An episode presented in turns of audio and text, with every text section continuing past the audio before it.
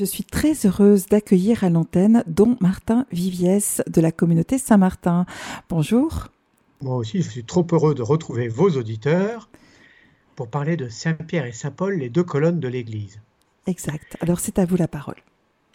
Eh bien, merci d'avoir choisi euh, ce, thème parce que les, deux colonnes euh, de l'Église, en fait, ce mot euh, colonne, cela m'a obligé à chercher un peu dans une concordance.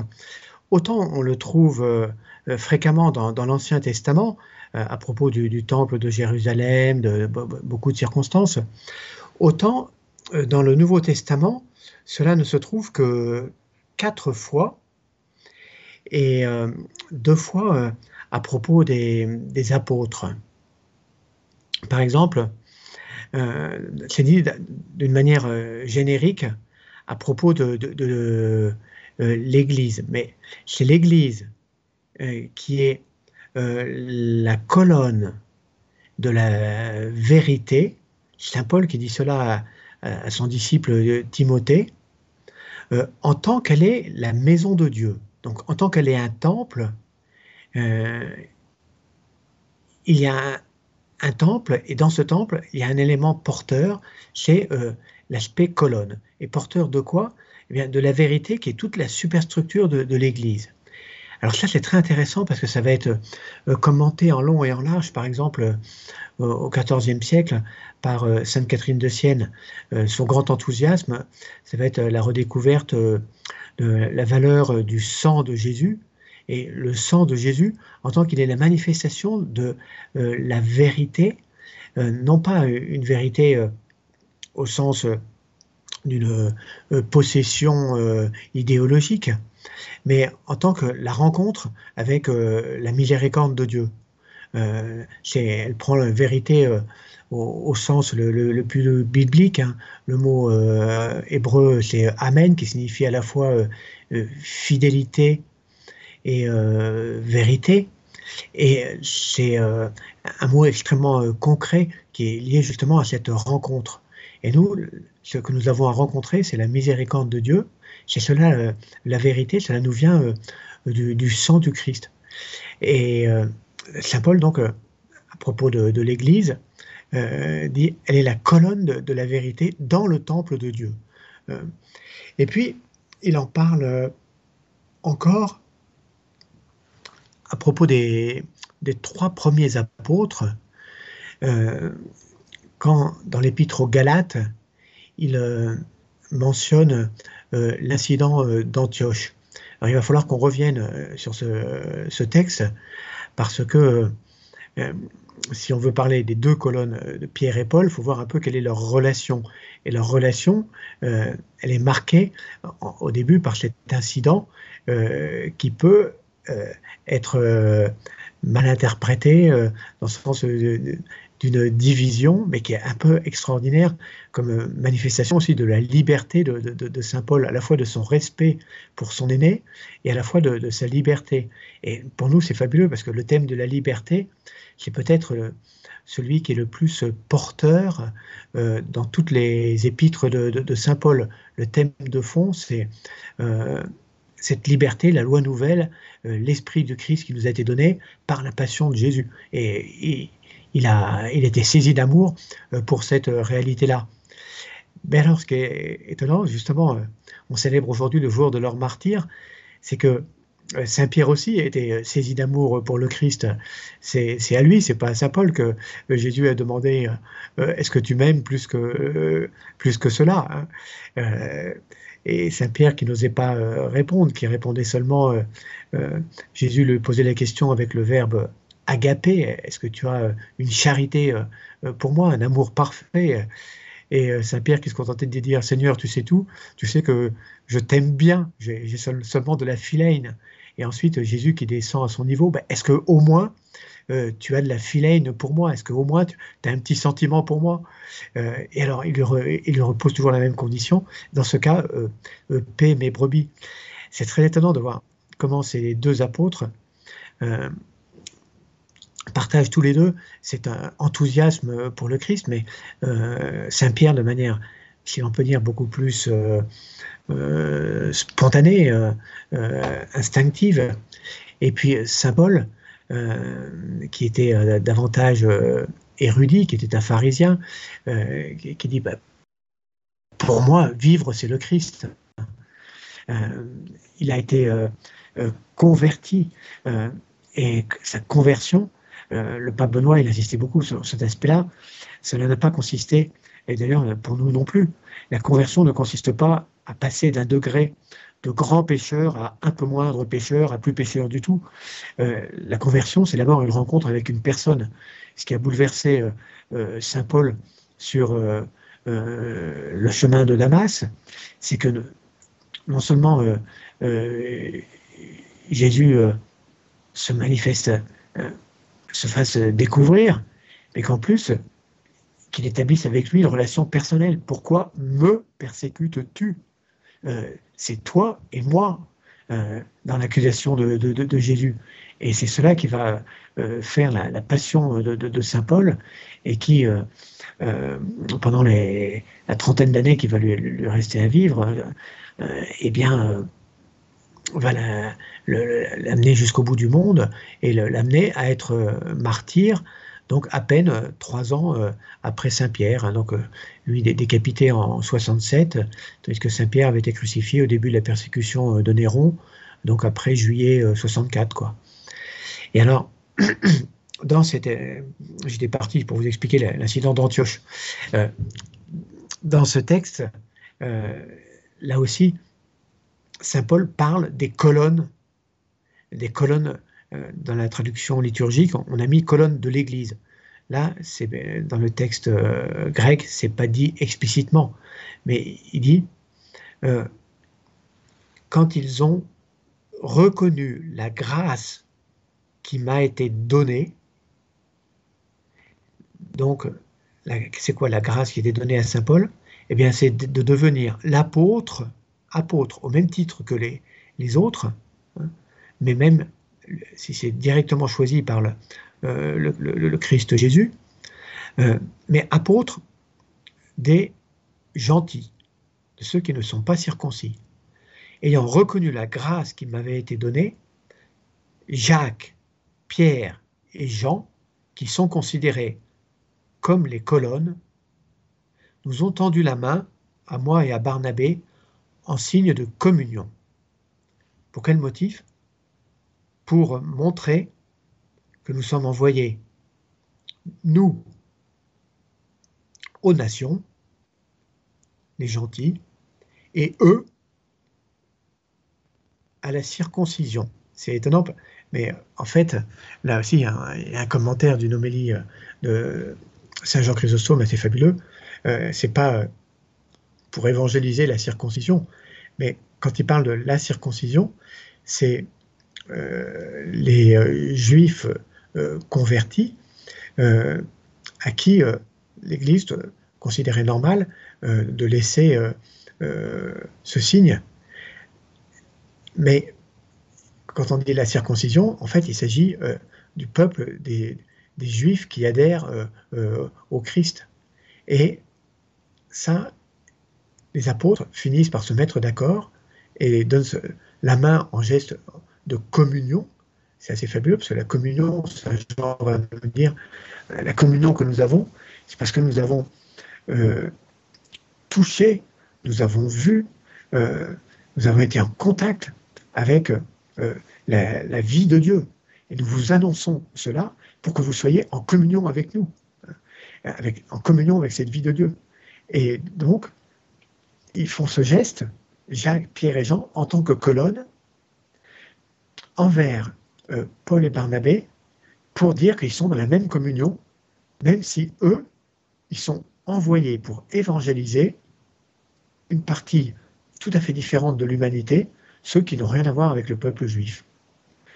Alors, c'est en ce sens que euh, l'Écriture ne dit pas directement que Paul est une colonne. Euh, donc le mot est employé là par ce texte de l'Épître aux Galates, le chapitre 2, le, verset 9, est employé à propos de euh, Jacques en premier, euh, donc le, mot employé est le mot euh, araméen, qui veut dire Pierre, mais et Jean. Et puis, ensuite, encore une fois, je vous disais, il y a le, ce que dit l'Épître à Timothée, c'est l'Église dans son ensemble, l'Église du Dieu vivant, donc c'est le même euh, euh, mot à propos de vivant, la, fameuse Zoé, la communion euh, dont, parlait Saint Jean, la communion, c'est avec la vie de Dieu, pour que vous soyez en communion avec nous, pour que vous ayez la vie de Dieu, cette fameuse Zoé. Ben, c'est l'Église du Dieu vivant qui nous donne cette vie, qui nous donne d'être connus, d'être aimés, de rentrer dans un nouveau monde. Eh l'Église, euh, elle est la colonne euh, de cette vérité. Et cette vérité, encore une fois, c'est la vérité euh, de l'amour de Dieu pour nous, de sa miséricorde pour nous, manifestée dans le sang de Jésus. Et ça aussi, encore une fois, c'est quelque chose qui va marquer très profondément Saint Paul il m'a aimé, il, va dire cela à, titre personnel, et il s'est livré pour moi. Mais là aussi, en Saint Paul, c'est un peu extraordinaire, parce que cette notion, il m'a aimé et il s'est livré pour moi, d'où l'attire-t-il Eh bien, il l'attire de sa relation à Saint Pierre. Il explique, toujours dans le même passage de l'Épître aux Galates, après sa conversion, il est allé voir euh, Saint Pierre seulement pendant 15 jours à Jérusalem. Puis ensuite, il a laissé passer un, grand nombre d'années. Et puis finalement, donc, euh, Saint-Pierre euh, est venu euh, à, Antioche. Mais alors, ce sur quoi il, insiste, c'est ce qu'il a reçu de la part de, de Saint-Pierre. Quel genre d'information est-il allé les chercher pendant les 15 jours qu'il qu'il a passé à Jérusalem pour consulter Saint Pierre euh, C'est en, Galates chapitre 1 verset 19. Il voulait être informé sur la vie terrestre euh, du ressuscité. Lui-même n'avait pas connu Jésus. Il était contemporain de Jésus, mais il ne l'avait pas connu personnellement. Il était pharisien, disciple peut-être de Gamaliel, euh, il était devenu, par choix de Jésus, un apôtre, un évangélisateur. Il fallait qu'il fasse reconnaître cette qualité de la part du premier des apôtres, de la part de Saint Pierre. Puis ensuite, il fallait qu'il demande à Saint Pierre un certain nombre de choses, parce qu'il avait compris quelques petits aspects du mystère dans ce que Jésus lui avait révélé. Encore une fois, il n'était pas disciple, il n'avait jamais entendu Jésus. Euh, donc, il a fallu qu'il aille à Jérusalem pour demander des explications, des choses qui lui paraissent essentielles.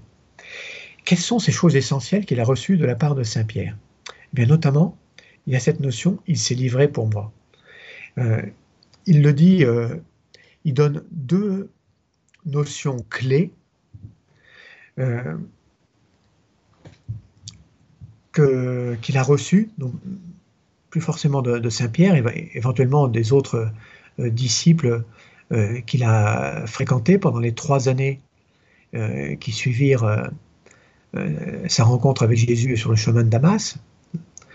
Et c'est dans la première lettre aux Corinthiens qu'il explique ces deux éléments centraux qu'il a reçus et qu'il a reçus en allant les chercher auprès de Saint Pierre et auprès des premiers chrétiens.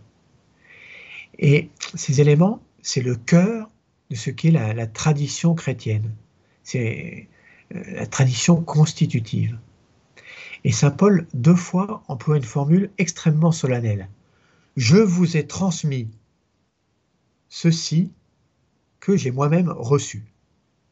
Donc il insiste sur le fait que euh, il a reçu quelque chose et qu'il n'invente rien, que c'est quelque chose de constitutif et qu'il le transmet. Alors ça, pour nous, c'est très important parce que maintenant, c'est devenu à la mode. Saint Paul a été remise à la mode euh, au XIXe siècle, déjà un petit peu euh, grâce à Luther aussi au XVIe siècle. Mais euh, au XIXe, on a eu tendance à dire que c'était Saint Paul qui avait inventé l'Église, qui avait donné sa forme actuelle. c'est pas en ce sens-là. Saint Paul est extrêmement conscient qu'il n'est qu'un transmetteur. Un transmetteur de quelque chose qu'il a reçu et qu'il a reçu de la première colonne, celui auquel il donne le titre de colonne, euh, qui est Saint-Pierre. Ensuite, la tradition de l'Église, effectivement, on le voit dès euh, Saint Irénée euh, en 180, considère que les deux colonnes de l'Église, au moins du rite latin, sont Saint-Pierre et Saint-Paul. Parce que, encore une fois, ils ont tous les deux donné leur vie avec euh, ce si grand amour euh, à, Rome, et donc ils ont fondé l'église de, Rome, l'église latine. Mais dans Saint Irénée, c'est intéressant parce que il, parle de cet événement, de ces deux apôtres qui ont fondé euh, l'église de Rome, et il dit Je veux m'attacher particulièrement à, à, eux parce qu'ils me paraissent un bon exemple de la manière dont toute l'église repose sur la tradition apostolique mais il y a euh, euh, les, les 11, euh, enfin les dix autres apôtres. Saint Irénée prend l'exemple de Saint Pierre et de Saint Paul comme colonne de, la latinité, parce qu'il dit c'est c'est plus facile à démontrer, à, expliquer. Mais c'est toute l'Église qui est fondée de la même manière sur ce qu'elle a reçu des apôtres qui sont unis entre eux dans, la transmission du même message. Alors justement, quel est le message en question? Ce sur quoi Saint Paul insiste, qu'il a reçu de Saint Pierre, euh, de quoi s'agit-il? Eh bien, pour, nous, c'est assez fabuleux. À chaque fois que nous revenons à ces textes-là, c'est l'Eucharistie et c'est la résurrection. Donc, ces éléments sont déjà, quand Saint Paul va les recevoir de la part de Saint Pierre, on est encore dans les années 30. Saint Paul n'a absolument rien inventé de l'Église. Il a reçu quelque chose qui était déjà constitutif dans les années 30. Et alors, voyons ce que disent ces, deux textes. Euh, le premier, c'est au chapitre 11 de la première lettre aux Corinthiens. Euh, il a reçu les paroles de Jésus au cours de la dernière scène. Les autres apôtres étaient présents. Lui, il est apôtre, la volonté du Christ Jésus, mais il n'était pas présent. Donc, que dit-il? J'ai moi-même reçu ce qui vient du Seigneur, et je vous l'ai transmis. La nuit où il était livré, le Seigneur Jésus prit du pain, puis, ayant rendu grâce, il le rompit et dit, Ceci est mon corps qui est pour vous, faites cela en mémoire de moi. Après le repas, il fit de même avec la coupe en disant Cette coupe est la nouvelle alliance en mon sang. Chaque fois que vous en boirez, faites cela en mémoire de moi. Ça, c'est très étonnant parce que ce texte est presque le plus explicite, presque davantage que celui euh, des synoptiques ou même que celui de Saint Jean. Saint Jean a écrit son évangile euh, bien plus tard. Il a considéré qu'il n'était pas nécessaire euh, de répéter ce qui était déjà su. Par contre, il a développé. Euh, Jésus, à la dernière scène, a levé les yeux au ciel, ce qui euh, se fait encore dans le, canon justement de la liturgie latine, le, canon romain. Et puis, après avoir levé les yeux au ciel, Saint Jean nous donne tout le contenu de la prière sacerdotale, qui est la plus haute expression de, la prière. Euh, est livré par l'évangile selon Saint Jean, tout le chapitre 17, qui euh, nous explicite quel est le contenu euh, du sacrifice de, Jésus. Jésus dit euh, je, je, me sanctifie moi-même, c'est-à-dire je m'offre en sacrifice pour eux. Mais donc, encore une fois, Saint Jean, dans son évangile, va chercher le sens profond du geste de Jésus. Mais l'essentiel, les mots les plus techniques que nous, nous avons gardés dans le canon de la messe, eh bien, c'est Saint Paul qui nous les transmet en disant voilà ce que j'ai reçu. Lui-même n'a pas fait une surinterprétation, enfin, il ne faut pas dire que Saint Jean fait une surinterprétation, mais après avoir longuement médité, euh, avec la grâce du Saint-Esprit qui lui avait été donnée euh, au jour de la Pentecôte pour se souvenir de toutes choses, s'est souvenu du discours après la scène, euh, du contenu, des explications que Jésus lui-même donnait à propos de ce geste. Mais le geste, quel est-il? Mais c'est Saint Paul qui nous le donne. Euh, je vous l'ai transmis. La nuit où il était livré, le Seigneur prit du pain. Ceci est mon corps qui est pour vous. Alors là, cette notion-là, qui est pour vous, et cette notion aussi, la nuit où il était livré. Et ensuite, ça va devenir pour lui, il s'est livré pour moi. Hein. Cette insistance, cette euh, euh, illumination de, Saint Paul que le cœur du message, c'est pas simplement euh, pour l'Église, pour tous ceux qu'il a le devoir d'évangéliser, mais c'est une relation personnelle qui a été établie. Alors, ces paroles sont réellement pour Saint Paul le centre de la vie de l'Église. Et puis, ensuite, il y a le second texte, toujours dans la même épître, première épître aux, Corinthiens, mais cette fois-ci au chapitre 15. Il utilise la même formule de fidélité. Il dit Avant tout, je vous ai transmis. Et cette fois-ci, il ne parle plus de l'Eucharistie, il parle de la résurrection. Je vous ai transmis ceci que j'ai moi-même reçu. Le Christ est mort pour nos péchés, conformément aux Écritures. Et il a été mis au tombeau. Il est ressuscité le troisième jour, conformément aux Écritures, et il est apparu à Pierre, puis aux douze. Alors là encore, il y a cette expression euh, pour nos péchés. Ce que dans, la première expression euh, transmise, Pierre est livré. Hein. C'est pour nos péchés. C'est une formule qui met l'accent sur le don que Jésus fait de lui-même au Père. Encore une fois, dans la prière sacerdotale en Saint Jean, euh, pour eux, je me sanctifie moi-même. Pour eux, je me sanctifie, je me consacre, je fais le sacrifice euh, de moi, pour nous libérer des péchés et de, la mort. Et alors, de ce don de Jésus, Paul tirera les expressions euh, les plus étonnantes de notre relation avec le Christ.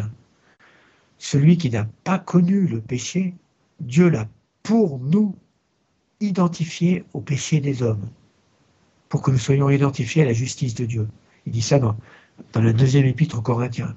Un peu plus loin, toujours dans la deuxième épître, vous connaissez la générosité de notre Seigneur Jésus. Euh, il est devenu pauvre à cause de vous pour que vous deveniez riche par sa pauvreté. Eh bien, ça, pour le coup, euh, quand euh, le pauvre moine Augustin Martin Luther a eu toute sa crise de scrupules, d'angoisse, etc., c'est un peu ce texte-là qui, qu'il a libéré. Euh, quand il a découvert ces, expressions, et également euh, celle de, la lettre aux Romains, eh bien, il dit, euh, dans son commentaire des psaumes, écrit entre 1513 et 1515, il dit Tel est le mystère grandiose de la grâce divine envers les pécheurs? Nos péchés ne sont plus les nôtres, mais du Christ. La justice du Christ n'est plus la sienne, elle, est devenue la nôtre. Hein. Et ça, pour, lui, c'était euh, une expérience fabuleuse. Et cette expérience, pour le coup, sur ce point, il a tout à fait raison. Hein. Ça devrait être l'expérience de, toute l'Église. Dans cette seconde formule que Saint Paul dit avoir reçue, et donc reçue particulièrement de Saint Pierre et des premiers disciples, euh, il faut souligner le verbe il est ressuscité. C'est le pape Benoît XVI il a fait 20 euh, catéchèses du mercredi à partir de 2008 sur la figure de Saint Paul. Et il y en a trois qui me paraissent plus importantes pour expliquer cette notion de, colonne de l'Église. Euh, la première, c'était le 24 septembre, où il parle justement des relations entre Saint Paul et la preuve chrétienne. Puis ensuite, il faut absolument qu'on aborde ce thème, euh, le fameux incident d'Antioche, et puis ensuite, la question de leur mort commune à tous les deux, Saint-Pierre et Saint-Paul, euh, euh, à Rome. Alors, pour revenir à ce kérigme originel, ce que Saint-Paul dit avoir reçu de Saint-Pierre et la première communauté, euh, le pape Benoît, il soulignait l'usage du verbe il est ressuscité. C'est étonnant parce que il commence par dire ce que je vous ai transmis, c'est voilà, il a été mis à mort. il a été mis au tombeau. Par contre, ce serait logique qu'il poursuive de la même manière. Et il a été ressuscité, ou il fut ressuscité. Soit qu'il a été ressuscité par Dieu, soit qu'il fut ressuscité, parce que c'est un événement passé quand même. Mais il choisit la formule dans laquelle il est ressuscité lui-même, et il est ressuscité, c'est un présent. Donc il n'y a plus de continuité avec il a été mis à mort, il a été mis au tombeau. C'est maintenant que Jésus est ressuscité et continue à vivre. Ou donc dans l'Eucharistie et dans l'Église. Ces deux mystères fondamentaux que Saint Paul est allé chercher auprès de Saint Pierre pour comprendre ce qui lui était arrivé dans la rencontre avec le Christ euh, sur le chemin de Damas. Ainsi, toutes les Écritures rendent témoignage de la mort et, de la résurrection euh, du Christ. Et puis, euh, à propos de cette résurrection, ensuite, Saint Paul explique que finalement, lui-même est devenu un témoin du Christ ressuscité.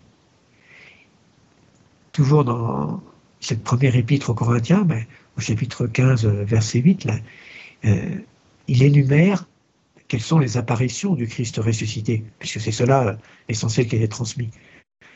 il est apparu à Céphas, la deuxième fois qu'il voit ce, mot euh, araméen, hein, il a, employé au début la, lettre aux Galates euh, pour dire euh, la colonne de l'Église, Céphas.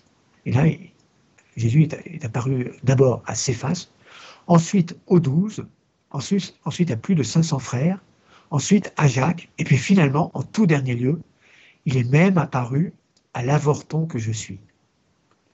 Donc, il exprime à quel point il est indigne d'être apôtre, mais c'est la grâce de Dieu qui le met au même niveau que les apôtres. Comme les apôtres, il est devenu un témoin euh, de la résurrection.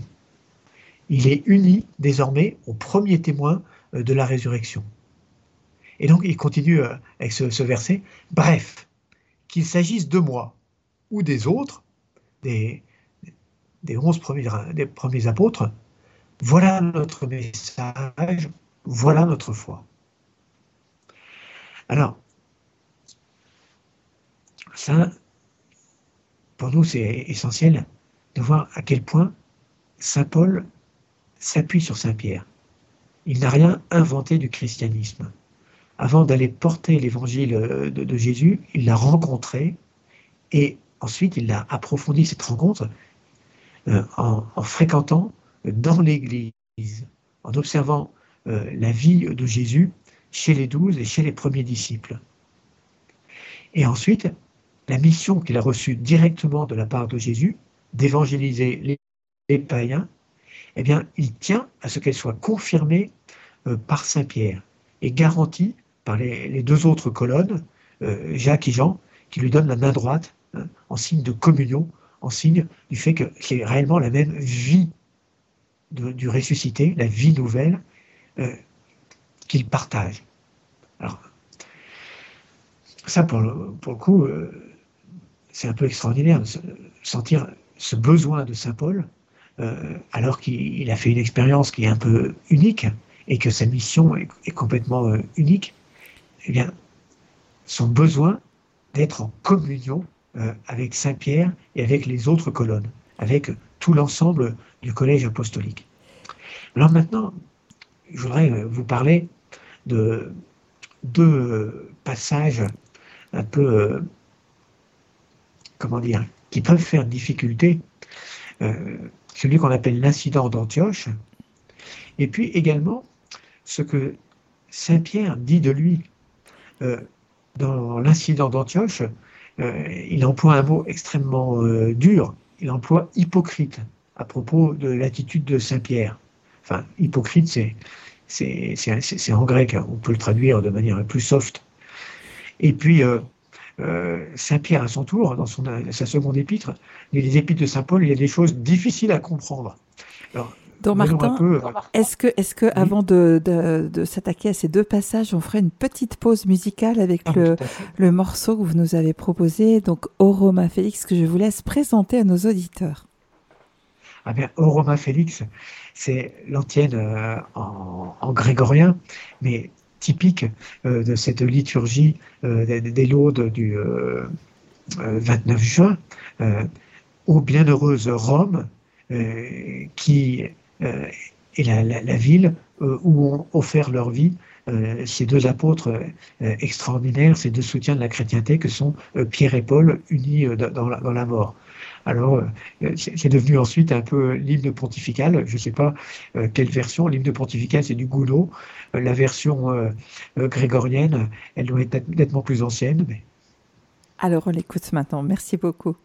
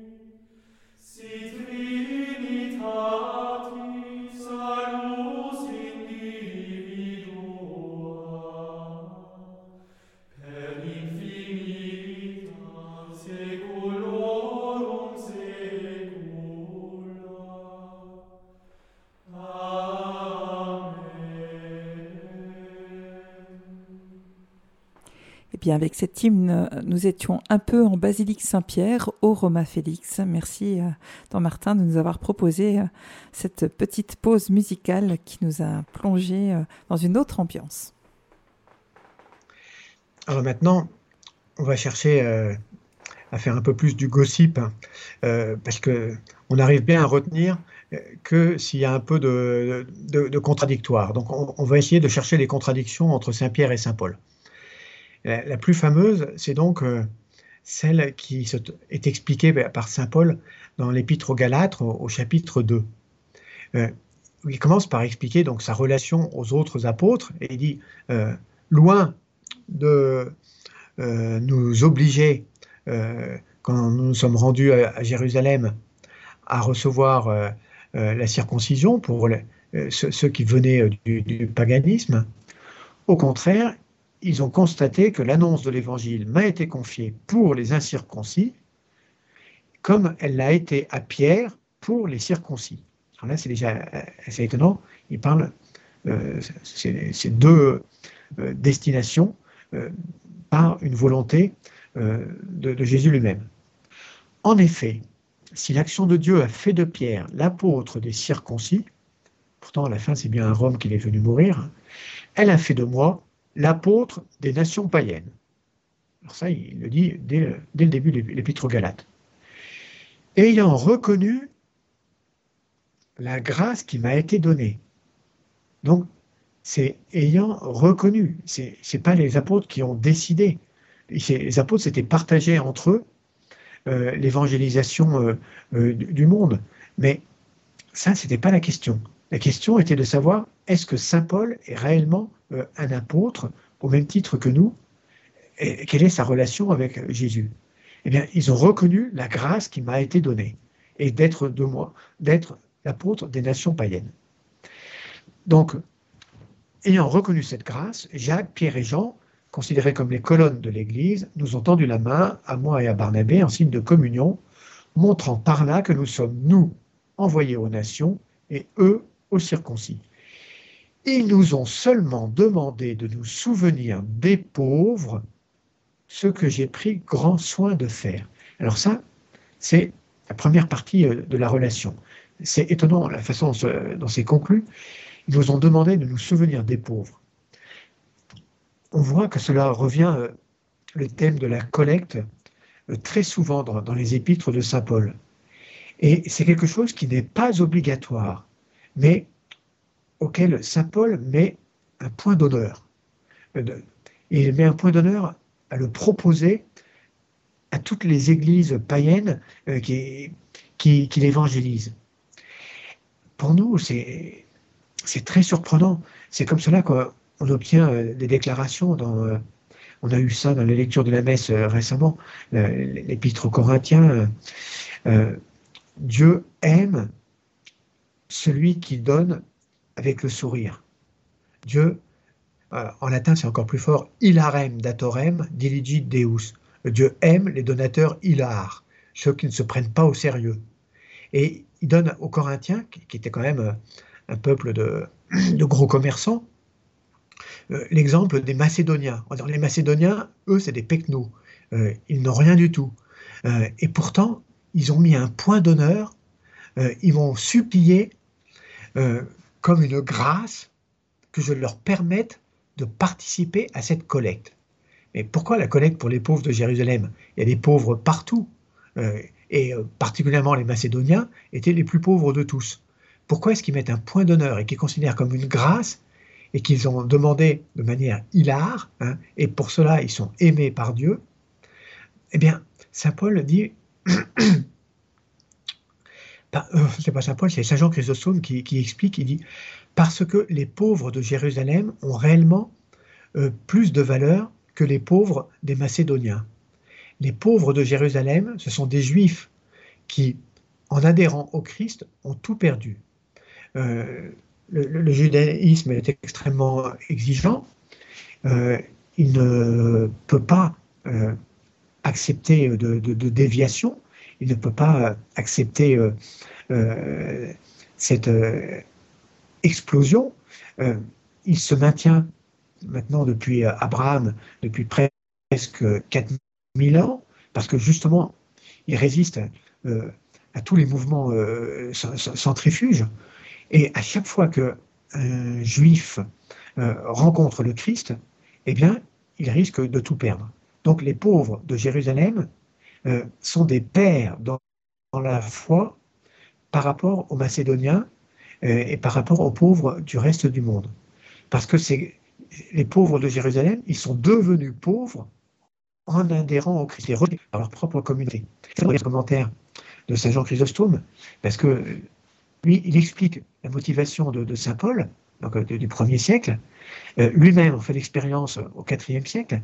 Et puis, on, a des exemples de difficultés dans tous les convertis euh, célèbres du XXe siècle, même ceux qui ne vont pas forcément jusqu'au bout.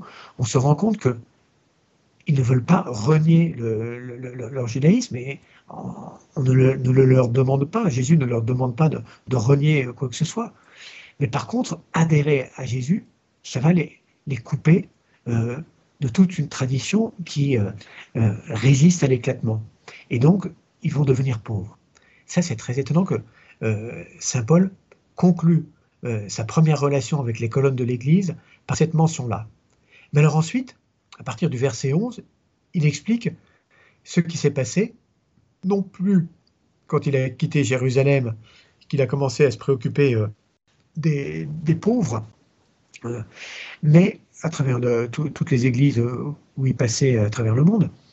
Mais ce qui s'est passé quand Pierre est venu à Antioche. Alors là, il emploie un mot. Quand Pierre est venu à Antioche, je me suis opposé à lui ouvertement, c'est-à-dire euh, en face, hein, prosopone, parce qu'il était dans son tort. Il était répréhensible. Et qu'est-ce que c'est que ce mot? Je me suis opposé. C'est un, verbe grec, antestine, euh, qui veut dire euh, résister, se dresser contre, ou bien riposter. Alors ça, c'est très étonnant, parce que le mot est employé par Saint Pierre lui-même. C'est un mot relativement euh, rare euh, dans, l'Écriture sainte. Il n'y a que 12 emplois de ce mot, euh, s'opposer, résister. Et 10 des, des 12 emplois sont justement dans les épîtres de Saint Pierre, de Saint Paul et de Saint Jacques tous les trois, ben, y compris Saint, Paul qui deviendra une colonne au moins de, l'Église de Rome, emploie ce mot résister. Mais lui, il l'a employé résister à Saint Pierre. Alors là, c'est pour beaucoup, c'est très bizarre. Euh, en général, Saint Pierre, quand il dit résister, il dit résister à votre adversaire, qui est le diable. Là, dans l'incident d'Antioche, euh, Saint Paul dit j'ai résisté à Saint Pierre. Et c'est d'autant plus curieux qu'il conclut euh, son épître euh, aux Romains en disant que chacun soit soumis aux autorités supérieures. Il n'y a d'autorité qu'en dépendance de Dieu. Celles qui existent sont établies sous la dépendance de Dieu. Si bien qu'en résistant à l'autorité, on résiste à l'ordre des choses établi par Dieu. Et en prenant cette position, on attire sur soi le jugement. Alors, Saint Paul, qui, dans cette phrase de l'épître aux Romains, qui pour le coup sera reprise par Luther pour donner trop d'importance euh, au pouvoir civil, euh, auquel Luther voudrait qu'on résiste, hein, qu'on obéisse en, toutes circonstances. Euh, Saint Paul, lui qui mettait une telle fierté à avoir reçu quelque chose de, Saint Pierre, pourquoi dit-il qu'il a résisté à Saint Pierre? Alors, il faut lire la, suite euh, du, texte. Donc il dit, parce qu'il était dans son tort, c'est pas tellement une question de tort. En fait, le, mot grec, c'est euh, kategnos menos, euh, c'est il était répréhensible. C'est-à-dire, il y avait quelque chose euh, à, à redresser. De quoi s'agit-il? Le texte continue. En effet, avant l'arrivée de quelques personnes de l'entourage de Jacques, Pierre prenait ses repas avec les fidèles d'origine païenne. Mais après leur arrivée, il prit l'habitude de se retirer et de se tenir à l'écart par crainte de ceux qui étaient d'origine juive. Tous les autres fidèles d'origine juive jouèrent la même comédie que lui. Alors, cette notion euh, comédie, euh, ça se dit aussi euh, simulation, mais en, grec, c'est encore pire, c'est hypocrisie. Le texte continue, si bien que Barnabé lui-même se laissa entraîner dans ce jeu. Ça, c'est la, nouvelle traduction liturgique. C'est une bonne traduction. Ils jouèrent la comédie, Barnabé se laissa entraîner dans ce jeu, c'est un jeu, mais le mot grec est très fort, dans cette hypocrisie. Et alors, quelle conclusion Saint Paul tire-t-il Quand je vis que ceci ne marchait pas droit selon la vérité de l'Évangile, ne pas marcher droit, c'est ouk orthopodoucine. Euh, marcher de façon non orthodoxe, pas conforme à la vérité de l'Évangile. Qu'est-ce que c'est que la vérité de l'Évangile? Encore une fois, c'est cette liberté que nous a valu le sang de Christ. Donc on est libre également par rapport euh, à la loi ancienne. par rapport à l'obligation de, la circoncision. Quand je vis que ceci ne marchait pas droit selon la vérité de l'Évangile, je dis à Pierre devant tout le monde, si toi qui es juif, tu vises à la manière des païens et non des juifs, pourquoi obliges-tu les païens à suivre les coutumes juives? Alors, je voudrais euh, reprendre sur ce point une homélie de Saint Jean Chrysostome. C'est lui qui a le plus insisté sur euh, l'unité entre Saint Pierre et Saint Paul. Et Saint Jean Chrysostome lui-même euh, était euh, syrien, de, langue grecque, donc toutes les nuances du texte de, l'Épître aux Galates, il devait les, comprendre parfaitement. Et il se rappelle parfaitement ce que Saint Paul a expliqué de la communion qui lui avait été donnée par Pierre et du fait qu'il n'avait pas été obligé de, circoncire euh, les nouveaux croyants qu'il avait amenés euh, du, paganisme et que les autres apôtres étaient d'accord avec lui en disant parce que toi, tu es chargé d'évangéliser les païens. Et alors, cela permet à Saint Jean Chrysostome de dire que l'accusation, c'est pas une accusation, il le fait dans des termes euh, mesurés, mais le mot qui est quand même très fort, euh, simulation, hypocrisie, euh, que saint Paul emploie à propos de saint Pierre, ce n'est pas une accusation de saint Pierre, parce qu'il dit dans ce cas-là, saint Paul, il avait tout le loisir d'en parler directement à saint Pierre mais il dit, je l'ai fait ouvertement, je l'ai fait en face. C'est-à-dire, dans quel but? Je l'ai fait pour que tout le monde entende. Et pourquoi? Pour donner l'occasion à Saint-Pierre de ne pas répondre.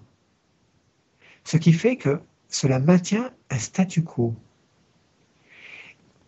Il dit à Saint-Pierre, qui trouvait normal que les juifs convertis euh, gardent la circoncision au titre d'une tolérance, euh, tout à fait normal qu'ils gardent leurs usages, etc. Mais ce sur quoi insistait euh, Saint Paul auprès des, des, païens, c'est que les juifs qui avaient adhéré au Christ ne devaient pas imposer la loi juive aux païens qui adhéraient au Christ. Et si vous vous considérez débuteur envers la loi, vous devez l'appliquer tout entière. Et ça, vous n'en êtes pas capable. Donc, vous pouvez garder les usages de votre tradition, garder les usages juifs, mais vous ne devez pas les imposer aux païens. Et la méthode qu'il euh, trouve pour réussir à faire passer ce message destiné euh, aux juifs qui ont adhéré au Christ, c'est de faire le reproche ouvertement à Saint Pierre euh, de manger quelquefois avec euh, les païens, avec du moins euh, les païens qui sont devenus, chrétiens, mais qui n'ont pas reçu la circoncision. Alors, en faisant cela, il ménage la chèvre et le chou, et Saint Jean Chrysostome insiste sur le fait que euh, Saint Pierre n'est rien répondu à la chose. Il dit à la fois Saint Paul a un très grand respect et à la fois il se permet euh, de faire un reproche euh, à Saint Pierre et en fait ce n'est pas un Saint Pierre qui fait le reproche, c'est à l'ensemble du monde juif, mais en, en s'attaquant à Saint Pierre, si on peut dire, et eh bien, et en laissant Saint-Pierre endosser la chose, puisque Saint-Pierre ne répond pas, il dit Ah ben c'est oui. Euh, Saint-Pierre, finalement, est d'accord avec Saint-Paul. Nous n'avons pas le droit euh, d'imposer aux païens de suivre euh, la loi juive. Alors, ça, c'est assez étonnant comme tactique pour ne pas choquer leurs propres fidèles. Les fidèles de Saint-Pierre, ce sont les juifs convertis. Les fidèles de Saint-Paul, ce sont les païens convertis et ils veulent garder euh, la liberté de l'évangile. Mais pour garder cette liberté, ils sont obligés d'avoir cette apparence de, contradiction. encore une fois, c'est très étonnant de voir que Saint Jean Chrysostome assiste sur la, bonne harmonie et sur le fait que Saint Pierre ne répond rien. On ne sait pas si c'est vraiment tout à fait comme ils l'imaginent, s'ils avaient vraiment concordé euh, leur plan, mais on est sûr du, résultat. Ce qui est étonnant, c'est comment la tradition de l'Église euh, a vu cela. Parce que, après quoi, il y a quelquefois dans l'histoire de l'Église où il a été nécessaire de faire des, reproches euh, au pape. Encore une fois, l'époque la plus euh, marquante, c'était celle de Sainte Catherine de Sienne, où on est allé avoir jusqu'à trois papes. Et elle, elle écrit euh, aux cardinaux, notamment euh, le cardinal Pierre de la Lune, elle dit Passionnez-vous pour la vérité pour devenir vous-même une colonne. Et pour cela, il faut que vous ayez le courage de dire au pape la vérité. Et la vérité, c'est que il doit encourager la vertu, la sainteté, et il doit euh, corriger les vices. Faites toujours retentir la vérité à l'oreille du Christ de la terre, afin qu'il réforme son épouse dans la vérité, c'est-à-dire dans le sang du Christ. Donc vous qui êtes un cardinal, si vous voulez être une colonne de l'Église, eh bien faites comme Saint Paul, ayez le courage de vous adresser à l'oreille du Christ de la terre. Dans un autre passage, elle va encore plus loin. Elle dit Quand bien même ce serait un démon incarné, il faudrait se mettre à genoux devant lui pour recevoir de lui euh, le pardon des péchés. Mais en d'autres circonstances, elle dit Il a bonne volonté, mais il a besoin que les autres colonnes de l'Église lui disent euh, la vérité sur la situation, la vérité sur ce qui est bien et mal. Alors c'est très étonnant. Euh, le pape Benoît, dans, sa catéchèse, dans l'histoire de l'Église, on a toujours vécu ce genre de tension. En général, c'est à travers justement les conciles œcuméniques qu'on les a euh, euh, résolus. Mais pour cela, il faut toujours que nous revenions au point de départ, que nous ayons la passion pour la vérité, et cette vérité, c'est cette liberté qui nous vient du sang du Christ. C'est un peu cela, à mon avis, la, la leçon définitive qu'il faut tirer de, cette relation entre Saint-Pierre et Saint-Paul. Merci. Ensuite, euh, il faudrait... Merci beaucoup, Don Martin. On arrive vraiment euh, au bout de, cette belle émission. Vous nous avez fait découvrir en quoi les Saint-Pierre et Paul sont ainsi dénommés les colonnes de l'Église. Et à partir d'une simple expression, vraiment, on voit combien se cache une immense richesse théologique. Un grand, grand merci à vous et une très belle fête. Merci, bonne fête à tous nos auditeurs. Merci. À bientôt. À bientôt.